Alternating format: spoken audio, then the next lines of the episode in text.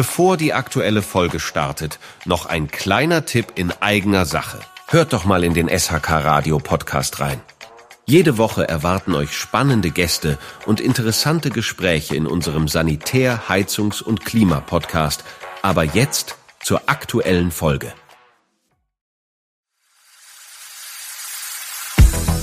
Ihr hört die SHK News.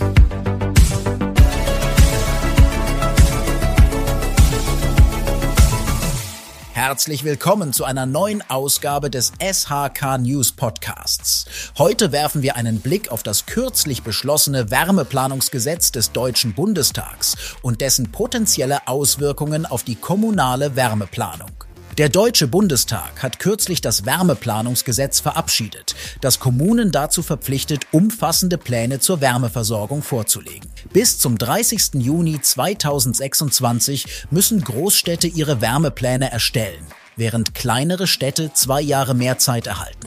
Das Gesetz tritt am 1. Januar 2024 in Kraft und ergänzt das bestehende Gebäudeenergiegesetz GEG. Wir begrüßen grundsätzlich die Initiative des Gesetzgebers, Kommunen stärker in die Verantwortung zu nehmen und die Wärmewende nicht allein den Bürgerinnen und Bürgern aufzubürden, so Markus Staud, Hauptgeschäftsführer des Bundesverband der deutschen Heizungsindustrie.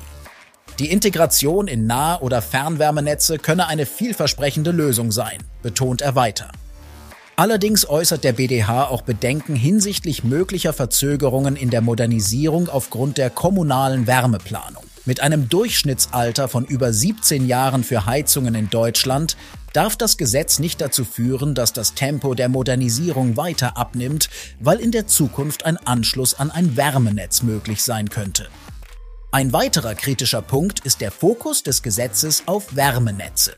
Der BDH warnt davor, dass dies zu Anschluss- und Benutzungszwängen führen könnte, die den freien Wettbewerb behindern. Ein wirtschaftlicher Betrieb von Wärmenetzen erfordert oft eine hohe Anschlussdichte, was möglicherweise Zwangsmaßnahmen seitens der Kommunen nach sich ziehen könnte.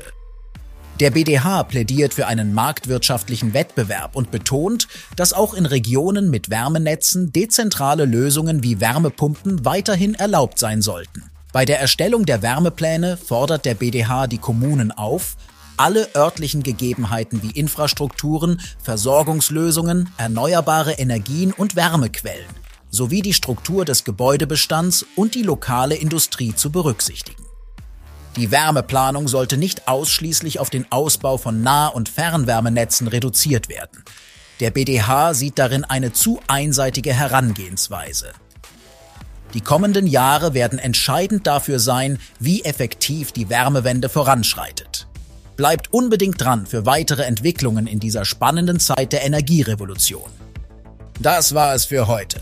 Vielen Dank fürs Zuhören und bis zur nächsten Folge des SHK News Podcasts.